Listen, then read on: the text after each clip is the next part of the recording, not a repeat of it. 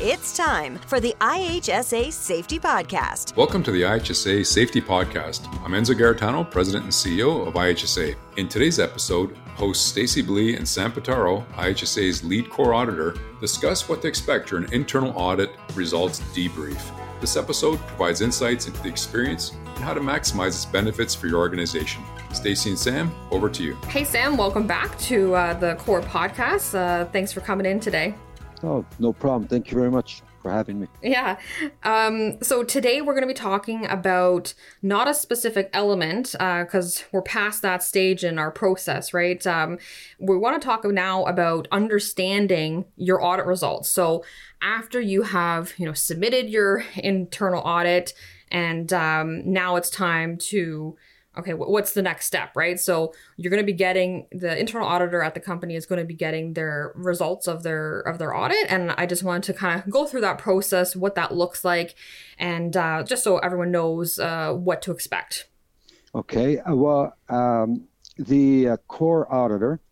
Uh, from IHSA, who conducts the review of the internal audit submission, will reach out to you once they've completed the review and set up a meeting with you to review uh, those audit results. Okay. Uh, so, how long after a company submits their internal audit uh, should they expect to hear back a response? Like, what is a typical uh, time frame for that? Well, let's go through the process of uh, an audit being submitted. Mm-hmm. Uh, audit is received by IHSA, it's stamped. Then within a week, they'll do a pre-assessment. They'll go into the queue, and they will do a pre-assessment. Mm-hmm. From that pre-assessment, they will identify if there's any deficiencies, and if there is, they'll send it back. Right. If there isn't, they'll move to an audit review. And IHSA, as per the Core 2020 guideline, has a time frame of 60 days to go through this process. Okay. Okay. Um, in the audit results meeting, uh, would you just be providing, you know, the firm what is their final score, or are you going to be going into a little bit more detail than that? Well, the rev- a review is provided to the firm.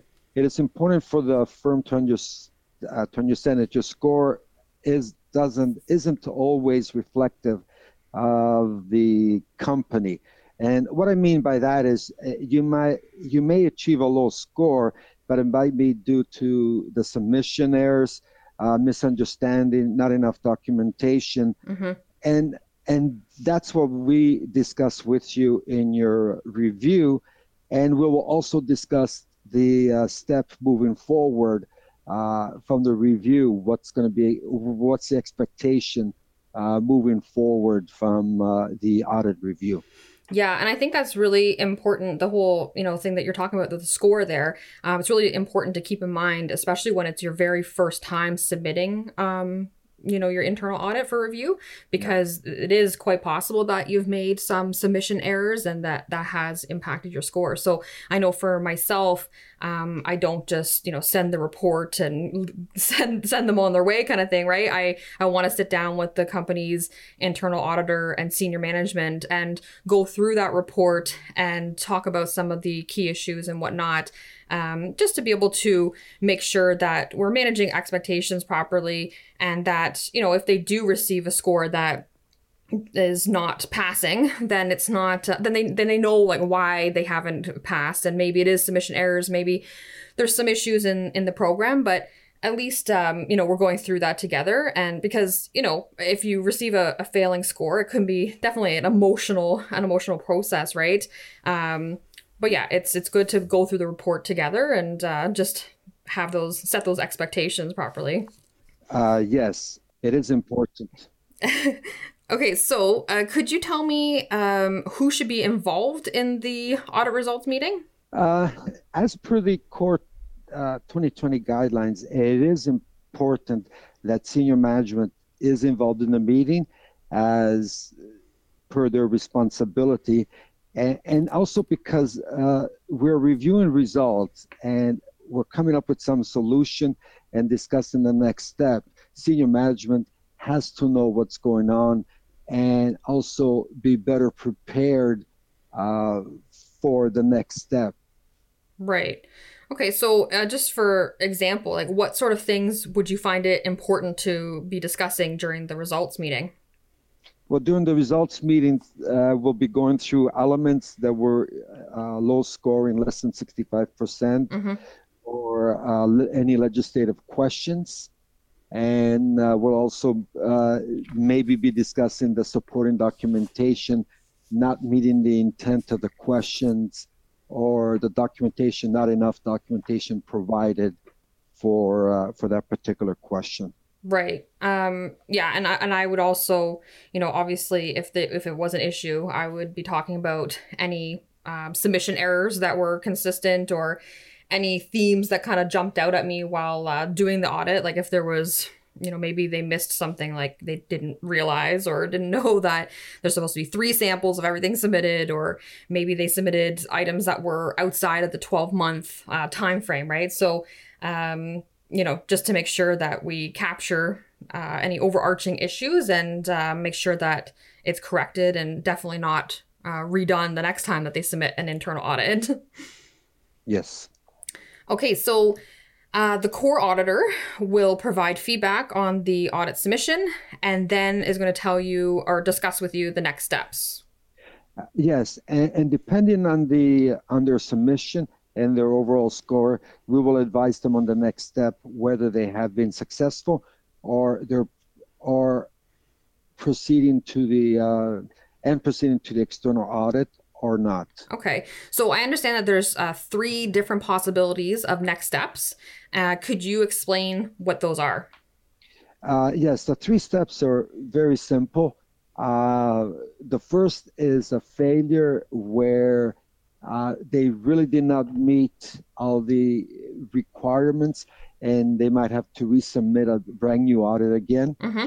Uh, the second is uh, a failure, but it, it's a failure where uh, they have a management system, they have the, the the the system where it could be a pass, and there will be expecting a corrective action plan uh, to be provided to IHSA for review. And once it's reviewed, then they can go to the external audit. Mm-hmm. And then the last one will be a pass where they've met the requirements of 65% per an element, legislative questions, all 100%, percent mm hmm and uh, of 80% or more. Right. So, I mean, obviously, we know which category everyone is aiming for, um, but what would you say is the most common result for a firm who's submitting for their very first internal audit? Uh, the uh, most common result is uh, a failure mm-hmm. uh, with a corrective uh, action plan to the external. Mm-hmm. We have seen a few of them where there's a, a failure and they have to resubmit again. And that could be something as simple as uh, they rush through the audit or not following the core guidelines. Yeah. And then all of a sudden now they got to resubmit again. Mm-hmm. Uh, so at the end of the day, uh, read the guidelines, read the core handbook, read the intent of the questions, whether it's uh, uh, documentation, documentation and and or interview, documentation and or observation, and also understand the intent of the questions. Mm-hmm. Uh, if we ask for three samples, three samples got to be provided. If they got to be consecutive, they have to be consecutive. All of this could lead to uh, uh, resubmitting a, a, brand new audit. Yeah, Sam, I would definitely agree that um, you know uh, an organization failing and then being able to provide a corrective action plan and, and move on to external that seems to be the most um, typical. Just you know, depending on what their um, submission was like, but um, we really do want to help firms that are submitting something that is um, a complete fail and, and need to resubmit. We want to avoid those as much as possible because obviously, you know, we don't like to get them. You know, we don't like uh, having those conversations where we have to tell people, no, like you you can't move on to the next step of the process. We wanna we wanna see people be successful, but at the same time, you know, core is about uh, recognizing the health and safety excellence. So we need to make sure that that uh, good foundation of a health and safety management system is there. Um, but like you said, all those resources are great. And then also, obviously, this podcast is a new resource. and I think that that is, you know, one of the things that um, was really important for me in doing this project is uh, making sure you know that everybody understands the intent of the question um, because I you know we want to help people uh, stray away from those failures and, and resubmit. We want people to be able to uh, submit a good audit and uh, be able to move on to that next step. Yes. So on that note, Sam, you you gave us a couple of resources there that are available for people to, if they need some extra help. But um, is there anything else that you can think of that uh, people will be able to use for resources? Uh, yes. Uh, one of the best places for resources and the most current resources is IHSA webpage. Mm-hmm. And uh, with that, also, um, we have we always update the uh, the web page and also, we have uh, a page, core at ihsa.ca, for any questions that you'll have. And they're usually responded within 24 hours, except for the weekends. Uh, if you send it in on Friday, they'll look at it on Monday. Yeah, of course. okay, thank you. Um, so, uh, on understanding your audit results, do you have any final thoughts or any final recommendations? Uh, yes. Um, one thing that I've noticed, uh, being one of the first people uh, with CORE in IHSA, uh, and I tell this to all the internal auditors, it is important not to get discouraged if they are not immediately successful in the first internal audit. Uh, please keep in mind that it's trial and error. Um, it's a it's a process where uh, will help you achieve the end goal of getting a course certificate. Um, it, it's a it's a process about continuous improvement, mm-hmm. and uh, and like I said, a big part of it is learning how to properly submit an audit, and also the other important factor is the importance of senior management to be involved in the audit, supporting the internal auditor, uh, supporting uh, the company uh, through this process. IHSA is there to help you get over uh, get over the hump and be course certified.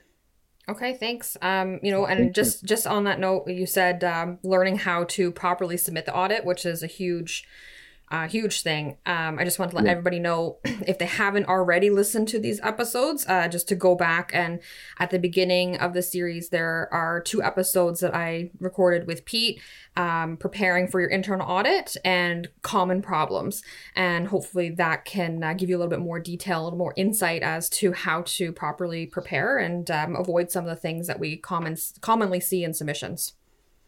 Yes. Yes. So uh, thank you very much for coming in and having no this discussion problem. with me. And uh, I will see you on our, our next uh, discussion. Okay. Thank you. Thanks. Thank you for listening to the IHSA Safety Podcast and this episode on the Internal Audit Results Debrief. Be sure to subscribe and like us on your podcast channel and visit us at ihsa.ca for a wealth of health and safety resources and information. The IHSA Safety Podcast. For more episodes, tips, and all things safety, go to ihsasafetypodcast.ca. Thanks for listening.